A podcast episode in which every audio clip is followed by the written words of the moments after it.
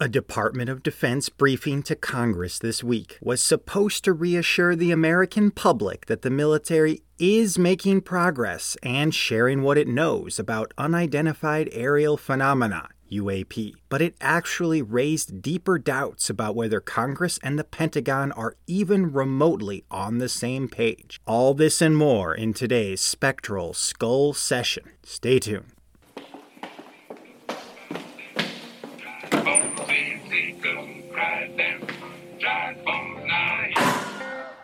You are listening to the Spectral Skull Session Tales from the Twilight World of Myth, Mystery, and Imagination. The idea behind this podcast is that we explore claims about the occult, supernatural, and paranormal from an analytical standpoint. We're open to the existence of a world beyond the five senses, and we dismiss that dogmatic skepticism that insists that any story about the unexplained has to reduce to hallucinations or swamp gas. But we're not committed to any particular theory or philosophy about what the paranormal is, and we realize that, whatever is out there, the answer is likely to be more complicated than any existing model or theory. What we bring to the table is small s skepticism, a skepticism that we throw as much on the mainstream accounts as we do on the supernatural story. Okay, let's get started. Welcome back. I'm your host, Dane. Uh, major updates that need to be said. I am no longer operating out of the independent Republic of Georgia. I cut my time there short by at least three months, probably a year, because I was uncomfortable with the war in Ukraine. I felt that the spillover effects were growing and likely to continue to grow, and I figured it was a good time for me to make an exit. So I'm back in the United States and I'm in my home state of Missouri. I'm pretty disappointed for anyone who's listened to that episode, um, Mysterious Georgia there were a whole bunch of mysteries in Georgia that I think I was the only one who had glommed onto. And so those mysteries are going to go unexplored for the time being. I guess I could go back, and uh, I think I'm still welcome in the country. They didn't tell me not to return or anything when I left. I worked there for a year. I paid my taxes, 15% income taxes, and um, obeyed the law. Didn't have a single run in with the police the entire time I was there, and I don't see any reason why I couldn't go back. But um, it's expensive. I can't just keep bouncing around the planet. So for now, I'm in the U.S. with plans to. Uh, we'll see what's going to happen from here. I guess I also just wanted to say this is going to be a real light episode. And the reason is I've noticed looking at the numbers for this show, when I do these timely episodes where we cover an event that's happening in space time recently, recent history, recent events, people don't seem as interested. But it's important and I have to cover it so, on to this uh, UAP situation. When uh, Kirsten Gillibrand finally introduced an amendment to the National Defense Authorization Act last year, compelling them to create a new UAP task force, we were all hoping that we were starting to push the Pentagon down the road to disclosure, to being more open and forthcoming about what they know about UAPs, that is, unidentified aerial phenomena that are in our airspace and harassing our military personnel. As we have learned most recently from people like Garry Nolan at Stanford, and as Kirsten Gillibrand worked into her amendment, these things have adverse physiological effects on the people who have close encounters with them. But let's get to the basics of this report right away. On Tuesday, May 17th, the House Select Intelligence Committee Subcommittee on Counterterrorism, Counterintelligence, and Counterproliferation met to receive a briefing from the Department of Defense. There were two portions of that briefing, open and closed. Only the open part was available to me. I do not have the security clearance to attend closed sessions of Congress at this time. At the meeting, the Honorable Ronald Moultrie, Undersecretary of Defense for Intelligence and Security, represented the newly created Airborne Object Identification Management and Synchronization Group called AIMSOG. He was also accompanied by Scott Bray, Deputy Director of Naval Intelligence, who spoke about the Navy's ongoing investigations into the UAP phenomena. The Navy's been looking into this stuff a little bit longer than the rest of the military, and so um, actually, the NDAA from last year folded the naval operation into AIMSOG. So I, I think Scott Bray was there as like a sidekick for Ronald Moultrie that now he's been folded into AIMSOG, but they were very unclear. It was not a well set up briefing. They didn't really explain why those guys were there or what was going on. Andre Carson, who is the chair of the committee, Andre Carson is representative from Indiana, Democratic congressman, and he set up the committee and served as the chair. And he said, This is an opportunity for AIMSOG to come out of the shadows, and uh, we're looking forward to hearing them explain how they're going to be more, for- more forthcoming about what they know about these UAPs, they being the Department of Defense. And I believe that we were pretty much let down entirely they did tell us, look, it's really hard to do what you're asking us to do. We're doing all this intelligence collection now. We're standardizing the process and the procedures. We have uh, formal ways for pilots to report what they've seen. We actually wrote it on their knee boards. So when pilots fly, they have a thing called a knee board that has a list of instructions for what to do if different things come up. And often, you know, you have enough time in a crisis to go through your your checklist and be like, oh, well, this situation I'm supposed to do X, Y, or Z. So um, they actually put some UAP protocols onto their knee boards for the naval pilots and um, Air Force pilots. And they have debriefing procedures now for when you see a UAP. And then Scott Bray said, you know, he's actually spoken to senior aviators. They've called him on apparently some kind of hotline he's running. I guess he's personally staffing this hotline and you call them up and tell them about the UAP you saw, if you're a high enough rank, it was very nebulous. Didn't feel like we were getting much detail. They talked a lot about how they're progressing from uh, anecdotal and narrative style collection to engineering, data driven, science based process, but they really didn't give us any details about what exactly that process consists in. Now, they're obligated to come up with a science plan according to the NDAA from last year. They didn't say anything about the science plan. The word science plan never occurred, didn't come up out of the Congress or out of the Department of Defense. And um, overall, like I said, I felt like it was a pretty disappointing meeting. I want to zero in on a couple things. First of all, it seemed to me like they were setting us up for ongoing disappointment. They showed two videos of UAP sightings, one of which they had not explained, but Scott Bray said, well, this video, all they have is a couple shots from a camera phone, and look at how blurry it is. And well, we can't figure anything out from that. And it shows you what we're up against with a lot of these reports. Then he went on to another sighting, an incident where they had uh, triangle, triangle shaped UAPs floating around. And he said, well, these triangle shaped UAPs had us stumped for about a year, but eventually we figured out that they're an artifact caused by combining night vision goggles with SLR cameras. I don't really know what SLR cameras are. It stands for single lens reflex. Again, I don't know what that is. If you do, please send me an email. Combination of these uh, two devices leads to an artifact where small unmanned aerial vehicles appear as larger triangles or polygons. And he said, Took us a couple years to figure this out. You have to combine two pieces of equipment specially to get this result. And so he said, well, that's part of why it takes us so much time to resolve these UAPs.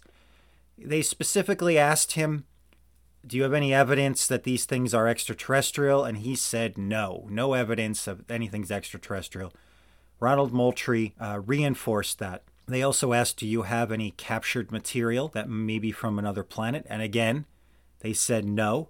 Although, Ronald Moultrie, he said we have had some metallurgists working. Well, why would you have a metallurgist working with you if you didn't have metal to study? I thought that was mysterious. And then um, I think the biggest thing that came out for me was that Ronald Moultrie volunteered that they're very interested in some of the phenomena they've been seeing underwater. Then later, when Congress asked him another question about underwater UFOs, he said, I'd like to talk about that in closed session, suggesting to me that they do have some really interesting phenomena that they're looking at. And the last thing we have to cover before we get to the really good stuff, they both, Moultrie and Bray, emphasized, We're not going to tell you everything we know. I'm going to have to read you a quote on this because it blew my mind. Moultrie said, The department is fully committed to the principle of openness and accountability to the American people. However, we are also mindful of our obligation to protect sensitive sources and methods. Our goal is to strike that delicate balance that allows us to maintain the public's trust while preserving those capabilities that are vital to the support of our service personnel. End quote.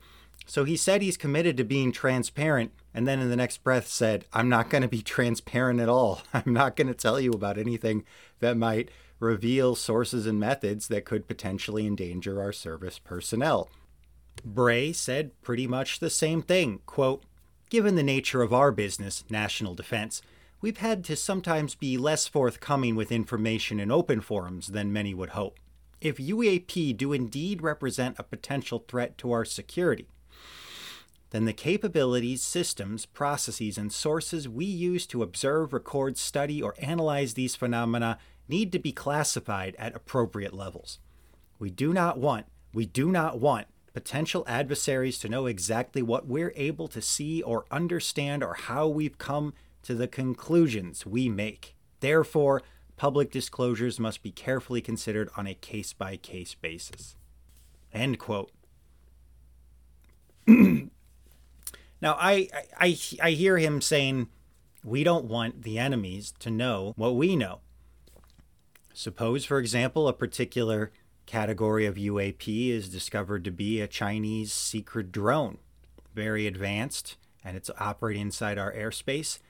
The military may not want the Chinese to know exactly how well we've analyzed that drone and its capabilities. They may want to keep it a secret so that, say, in the event of a war, Chinese think, oh, it's time to unload our Wunderwaffen, our secret weapon, and defeat the Americans. And then, to their surprise, we have a countermeasure they did not anticipate. We shoot their drones out of the sky. And then Xi Jinping turns to his second in command and says, My God, we are thwarted. We must sue for peace. And the war ends with American victory. I think that's the kind of thing that these guys are thinking about. And um, I'm making fun of it but I also think there's some there's something to be said for this. In America, we do have this process of maintaining military secrets because we don't want the enemy to know exactly what our capabilities are, and that includes intelligence collection and analysis, our sensor systems, and what our sensor systems can do. So, I don't know. It's a it's a difficult situation to be in, and um, I'm to fall back on a psychiatrist that I'm a big fan of, Jordan Peterson, who said, um, you know, that the world is organized into hierarchies for a reason. They're hierarchies of competence for the most part, which means that the people who have more authority than you tend to have more authority than you because they actually do know what they're doing. And um, we get frustrated because any political system is going to be inefficient. Nevertheless, there are reasons why the higher ups do what they do. Boy, it sounds like I'm kowtowing for the U.S. military, but I'm really just trying to be respectful of what I believe is their job. They're doing their job, they're professionals. And we do have an elaborate system of managing information. I believe that system's being abused in some cases, like you may note that the uh, the information about the assassination of John F. Kennedy remains classified. We still haven't gotten that. But that's a conversation for another episode. For the most part, I think we have to respect that these military guys are professionals. They're not elected officials who answer to the people, but they do answer to the military hierarchy, which exists for a reason and does serve a purpose. He so point taken, man. But there was a testy exchange at the end of this hearing that I thought was very interesting, and I want to just play for you the uh, full exchange this was a congressman who sits on that committee. He is Republican Mike Gallagher from Wisconsin. He got a little uh, angry, close to being close to being impatient, but he did end up respectful. Let's just roll that clip and then we're going to unpack it. Gentleman yields back. Mr. Gallagher. Thank you, Mr. Chairman. Thank you for allowing me to join this hearing. Um, I really appreciate uh, the witness's testimony. Um, Mr. Moultrie, as the chairman uh, mentioned, uh, DoD had an initiative to study UFOs in the 1960s called Project Blue Book. It's also been well reported in our briefing and in, in other places that we have more have more recent projects, specifically uh, AATIP. Could you describe any other initiatives that the DoD or DoD contractors have managed after Project Blue Book ended and prior to AATIP beginning? Did anything also predate Project Blue Book? So I, I, I can't speak to what may have predated um, Project Blue Book. I mean, of course, there's Roswell and all these other things that people have talked about over the years. Um, I'm familiar with Blue Book. I'm familiar with uh, with AATIP. Uh, I haven't seen other documented uh, studies that have been done by DoD in that regard. So you're not aware of anything in between Project Blue Book and AATIP? I'm not aware of anything that's uh, official that was done in between those two. Okay. Hasn't been uh, brought to my attention. Okay. Uh, additionally, are you aware of any other DoD or DoD contract programs focused on UAPs from a technological engineering perspective? And by that I mean, are you aware of any technology initiatives focused on this topic other than initiatives focused on the individual case inve- investigations? I am not aware of any contractual programs that are focused on uh, any anything related to this other than what we are doing in the Navy Task Force and what we are about to launch in terms of our effort. Uh, same question for you, Mr. Bray. Uh, same answer. Not aware of anything outside what we uh, are doing in the UAP task force. So, just to confirm, you're not aware of any technology or engineering resources that have been focused on these efforts besides what we've mentioned today. Once again, I'll say no contractual uh, uh, or uh, programmatic uh, efforts that are involved. And the reason why I, I, I qualify that way, yeah, let me qualify it that way. I, I, can't speak to what people may be looking at in the department. Somebody says, I'm looking at something, I'm looking at something that may Got be it. unidentified, and I, I, can't speak to that. I speak to official programs that we have on the record. It's also been reported uh, that there have been UAP observed uh, and interacting with and flying over sensitive military facilities, particularly, and not just ranges, but uh, some facilities housing our strategic nuclear forces. Uh, one such incident allegedly occurred uh, uh, at Malmstrom Air Force Base, in which 10 of our nuclear ICBMs were rendered inoperable. At the same time, a glowing red orb was observed overhead. I'm not commenting on the accuracy of this. I'm simply asking you whether you're aware of it and whether you have any comment on the accuracy of that report. Let me pass that to Mr. Bray. If you've been looking at UAPs over the last uh, three years. Uh, that data is not uh, within the holdings of the UAP task force. Okay, but are you aware of the, the report or that the data exists somewhere? I have, uh, I have heard stories. I have not seen the official data on that. So you've just seen informal stories, no official assessment that you've done or exists within DoD that you're aware of uh, regarding the Malmstrom incident.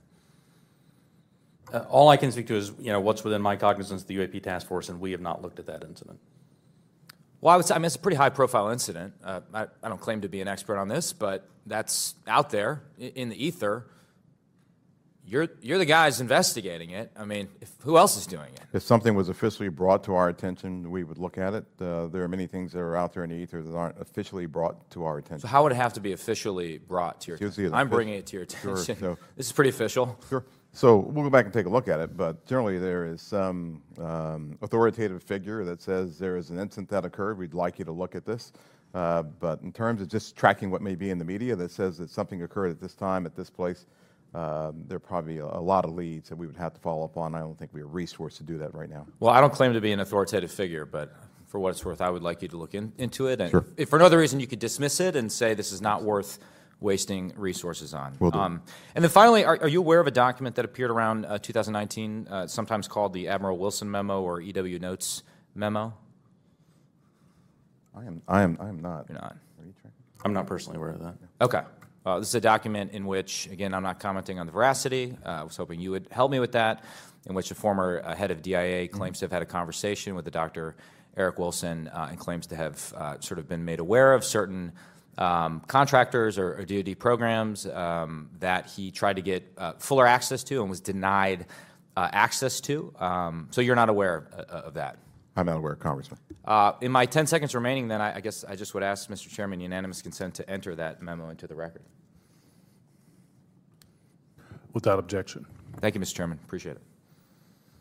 So Mike Gallagher has that memo entered into the record. As of the time I recorded this on Thursday night, Congress has still not updated their website to include that memo.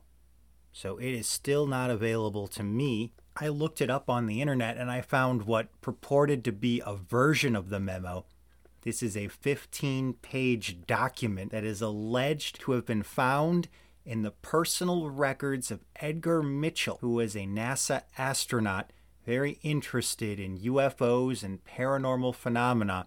The memo appears to be records of a conversation or series of conversations that took place between Eric Davis, a government contractor and engineer, and Admiral Wilson, who was uh, director of the Defense Intelligence Agency from 1999 to 2020, excuse me, 2002. Wilson, in the memo, says that he found a black box Pentagon program that is reverse engineering an alien spacecraft.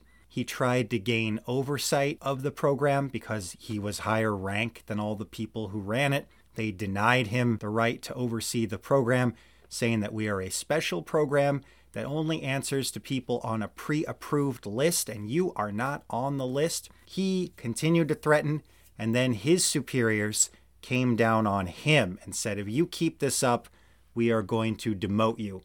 You're going to lose a star before you retire. I cannot substantiate this memo. I want to say some things about it. No one involved in the memo can substantiate it. Edgar Mitchell is unfortunately deceased at this time. Admiral Wilson will not authenticate the memo, and neither will Eric Davis. So, this is a piece of UFO apocrypha a sort of uh, dubious document that's been floating around and nobody really knows what to make of it. So um, it's, it was, I thought, striking that Representative Mike Gallagher would bring it up because he has quite the background. He went to Princeton. He got a degree from the National Intelligence University, which is a military program, military intelligence uh, university.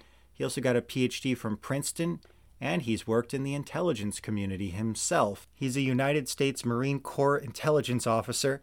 He served for seven years on active duty and was tri- twice deployed to Iraq. He also served on the general on General Petraeus's CENTCOM assessment team as a commander of intelligence.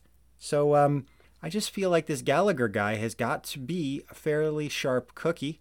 It seemed really strange to me that somebody as sharp as him would start ranting about a unsubstantiated piece of UFO apocrypha unless he had some reason to do so. And I think that that ties into that first question he was asking, where he was saying, Do you know of any programs before Blue Book?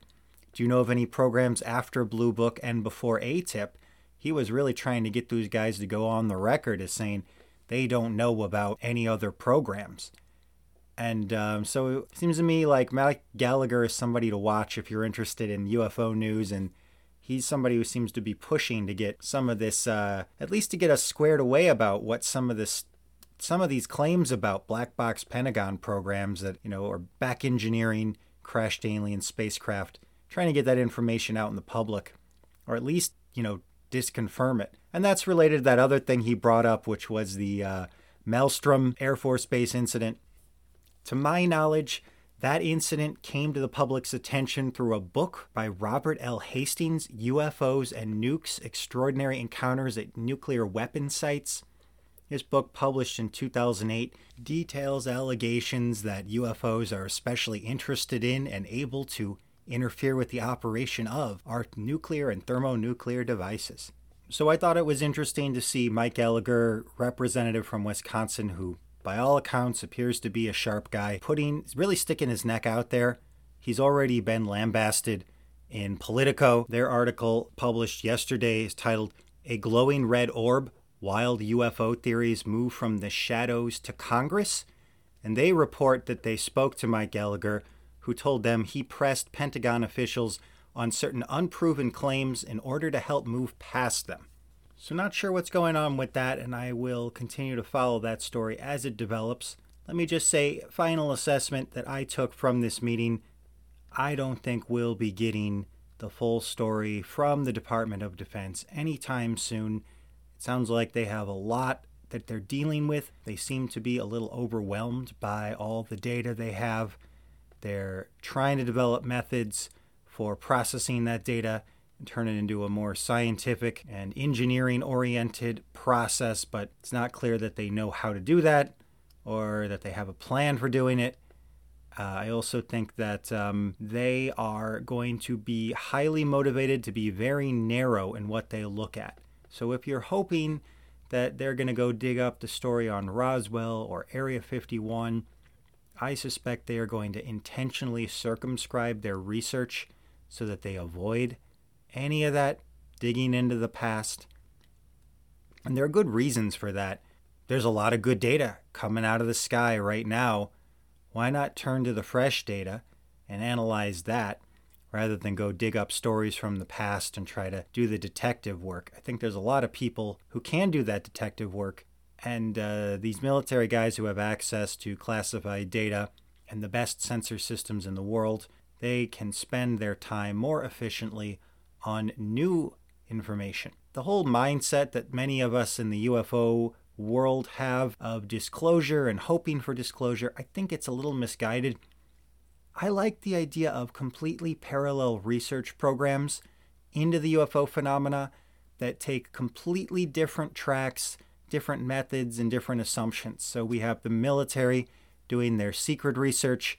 We know we have this Galileo project associated with Avi Loeb at Harvard, and they have taken private money and they're doing they're looking at publicly available data to find uh, UAPE and um, techno signatures in our solar system. And then, you know, we've got the Mutual UFO Network has been around for decades, and that's a civilian volunteer project that just collects people's reports about encounters with UFOs. There's also this international project Sky Hub, where scientists are making publicly available plans to build your own uh, UAP detecting camera which then can be networked to their cloud and automatically share what data it finds. So there's a lot of opportunities for new discoveries to come out, and there's a lot of different research tracks that anyone who wants to know more about UFOs can get involved in. I don't think we need to be like like gerbils or hamsters in a cage squeaking for the government to hand us some secret, tantalizing piece of information we can go out and we can get it ourselves. And I encourage you, if you're interested in UFOs and alien visitation, to consider doing just that. And in the meantime, we will still be here at the Spectral Skull session. Until next time, stay strange and stay sane.